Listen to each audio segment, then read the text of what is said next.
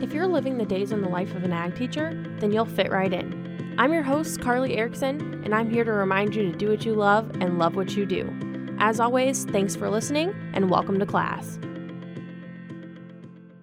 Today we're going to be talking about Water is Life. This year I had the pleasure of co writing the 2020 Ag Innovators Experience called Water Connects Us All with several professionals from Iowa State University, as well as other professionals in the industry. This collaboration definitely made me think about my previous knowledge of water systems and water systems in the United States, as well as just my knowledge of water in general.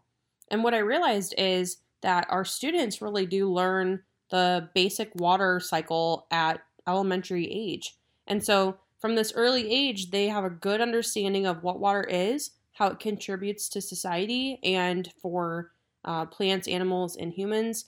And we can really build on that knowledge the older they get. So as they get into middle school, they can do some some more learning about that, and then in high school in the agriculture classroom, we can definitely capitalize on the building of knowledge that they've learned through the course of their educational career.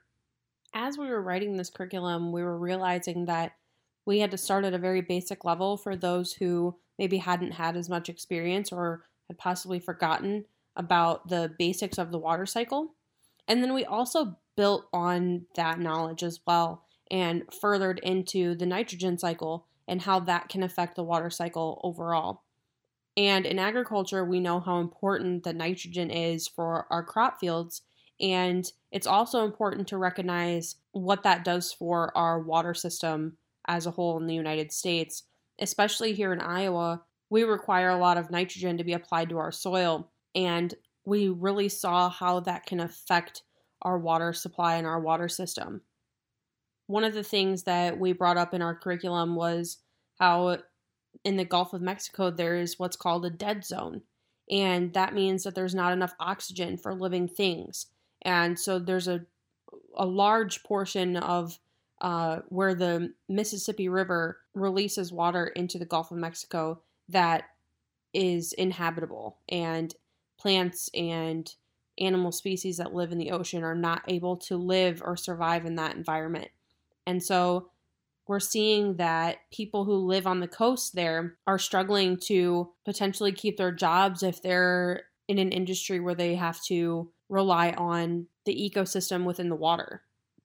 So, even here in Iowa, we're seeing a direct impact of our use of nitrogen being applied to the crops, and especially just the Midwest in general, um, we're seeing how our use of nitrogen is affecting people in a very different part of the country than us, and also the water system and the ecosystem within the water that we're affecting. The best way to describe this process is that the water is carrying a pollutant, and that pollutant is affecting multiple other systems in lots of places around the country. The Mississippi River is the longest river in North America. And so, keeping that in mind, when the Midwest is known for the greatest cropland in North America, and also recognizing that with current agricultural systems, we have to apply um, certain chemical fertilizers and including nitrogen that can get into our water system and affect the entire length of the Mississippi River from the Midwest down. And so, thinking about those things as we go forward and what we can do to treat the water and help naturally clarify the water and get rid of those pollutants as naturally as possible before it hits the main water systems. One of the ways that we can do that is by encouraging the reformation of wetlands. And wetlands have disappeared.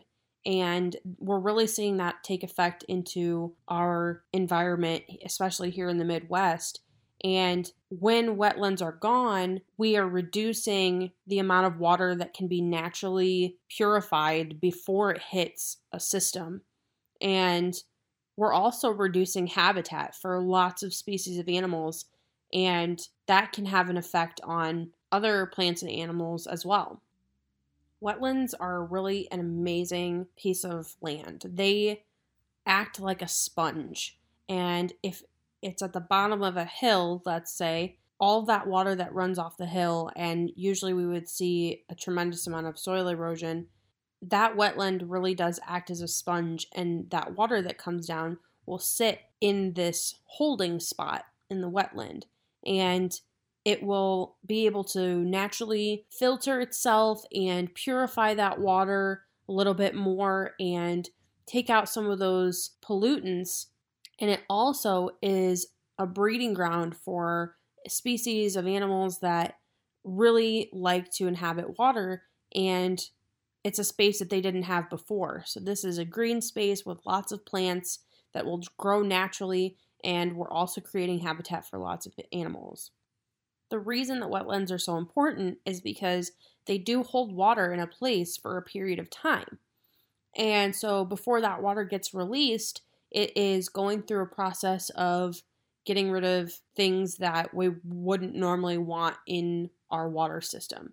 And so then when that water is released and it gets closer and closer to major waterways like the Mississippi River, it's had a chance to filter out some things that we wouldn't want to get in the water system otherwise. You know what time it is. It's time for the Ag Career of the Day. Today's career falls under agriculture and biosystems engineering as an environmental civil engineer. According to collegegrad.com, environmental civil engineers solve problems in using their knowledge of biology, soils, and engineering. They also work to create better systems for the environment, such as improving recycling and water and air pollution. A bachelor's degree in environmental science or a related field is required, and the average annual salary is $88,860. And that's the ag career of the day. It's important for us as educators to teach the importance of clean, safe, and healthy water. And this curriculum really does give a great opportunity to explain what that means in today's society and what that means for agriculture as a whole. It's important to be able to use nitrogen, and our crops today somewhat depend on that. And in order to get the yields that we have expected, we encourage the use of nitrogen. However, we need to be responsible and make sure we're actively engaging and using only the suggested amounts that are listed on the label and being proactive about our watershed managements going forward and what we can do as individuals so that we can help the cause of the dead zone at the bottom of the Mississippi River in the Gulf of Mexico.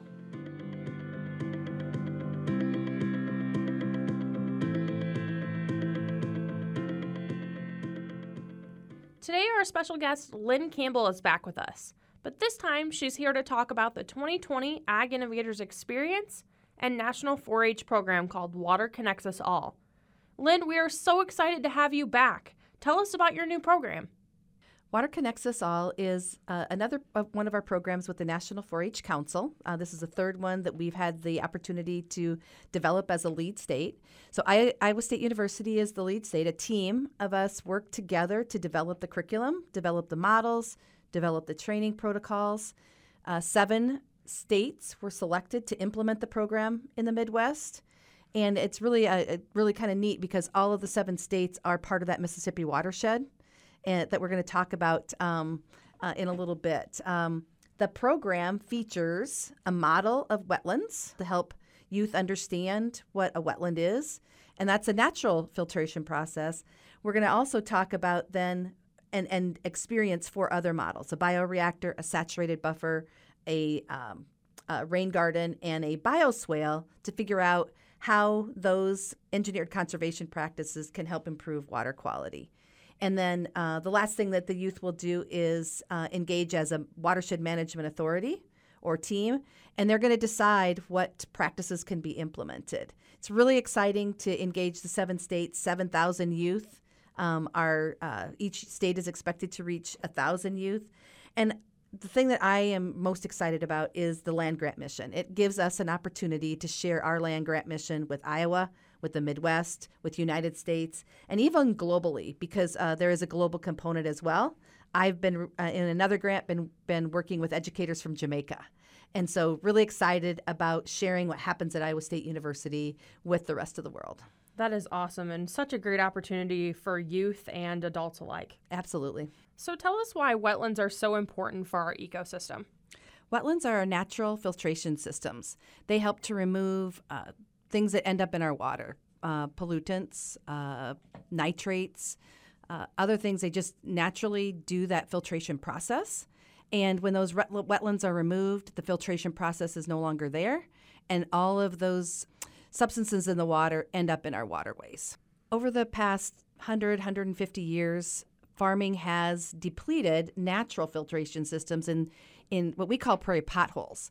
And they were uh, just areas where there was just those natural wetlands. And over the years, those have been removed, and thus that filtration process has been removed as well.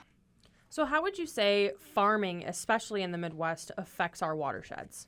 Well, in farming, we add nitrogen to help grow crops. We need to. We need to produce as much food as we possibly can. And technology uh, ha- has enabled us to, to grow crops in places that we've never been able to grow crops before, uh, largely because of those uh, additional nutrients that we're adding to the water. They're good. They're good unless they get into our waterways. And when they get into our waterways, they actually then can cause problems. Um, the nitrates, the phosphates. Uh, the nitrates get into the water and cause algal blooms. And so it, it's it's kind of a balance. Um, we have to figure out ways to um, to mitigate those risks, and at the same time, growing as many crops as we can possibly grow. Yeah, and like you said, you know, we're able to grow crops in areas we never thought we could before. Absolutely. And we, for the yields that we expect, we almost have to apply nitrogen and phosphorus and those kinds of things. Yeah, it's uh, you know feeding our population, you know, and the population continues to double at an alarming rate. Uh, science is the way that we're going to be able to feed that many people, and um, it's just going to be a balancing act in trying to figure out ways to reduce the risks while minimizing or maximizing the benefits in the Midwest, we're also farming more acres than we've ever farmed before uh, because we're removing those those uh, prairie potholes. Um, it it increases the amount of acreage that we're planting, and thus increasing the amount of inputs that we're also putting into the land, yeah. such as the fertilizers, pesticides, all of those um, all those substances that can get into waterways. Yeah, and we see that that is you know affecting the ecosystem, which is in the water, and it's affecting you know, plant and human health as well. Absolutely. So, what can we expect to see in the future if we do not address the issues surrounding our waterways? If we do not address the problems with our waterways, it's really about water quality everywhere. Um, it's a local issue. Um, farming in the Midwest attributes different numbers 30% of the nitrates that actually make it to the Gulf of Mexico. And so it's a local issue that becomes a global problem. And we've, we've, we're all in this together. We have to figure out ways to mitigate that. Um, the pollution in the uh, in the Gulf of Mexico ends up in with algal blooms. Those algal blooms create a hypoxic zone, and that actually has uh, ramifications for businesses there. Shrimp, shrimping industry, fishing industry, things just can't grow. And so, um, trying to figure out ways that uh, that everybody can be successful is really our most important goal. Yeah, it's amazing that from the very north to the very south, we can still be affecting their economy and their economic status down there. And like you said, you know, their industries are struggling. Absolutely, and it's not just Iowa um, that, that that's that's part of that problem. Um, the uh, the Mississippi watershed is about 40% of the continental United States. And so it's it's really uh, about working together with multiple states to figure out ways to resolve this issue. Yeah, absolutely. I agree. What can individuals and communities do to help reduce the amount of nitrates in their water before it reaches the waterways? It's really about the decisions we make with what we put on on the land, and so a, a lot of the, um, the the source of that is fertilizers. Whether you're fertilizing your your lawn in your in your home, um, or you're fertilizing land, and so it's not just a, a, a, rural problem. We've talked about that mostly, but it's also an urban problem as well, and there's urban solutions. And so, uh, making making good decisions, making uh, implementing conservation practices, finding ways to plant plants that uh, are native plants that help to uptake uh, the nitrogen that's there, and really following the guidance on the the fertilizing uh, of of whatever you're fertilizing. Um, there there is guidance there for a reason. And uh, many, many, many people over fertilize, uh, whether it's a farmer or a landowner. Yeah, in our earlier episode, uh, pollinators, we actually talk about the importance of prairie plants. And so those have multiple purposes. And how great is that to filter our water and have pollinators? Absolutely. Have modern agriculture practices increased or decreased the amount of nitrates in our waterways? And why do you think that is? Well, the answer is both, actually. So, obviously, it has increased the amount of nitrates in the waterways, mostly because of the fertilizer that we apply to our crops.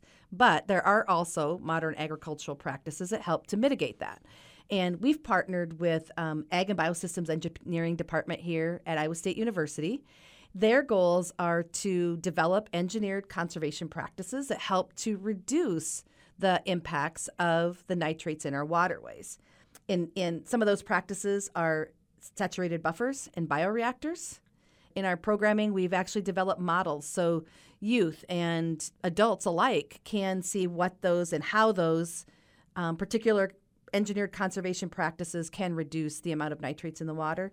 In urban settings, there's bioswales and rain gardens, and both of those are designed specifically to reduce nitrates, to hold the water for a time period so that those nitrates can be um, removed. So, again, just trying to figure out a way to find a balance in the nitrates that are applied and figuring out ways to remove those before they enter the waterways.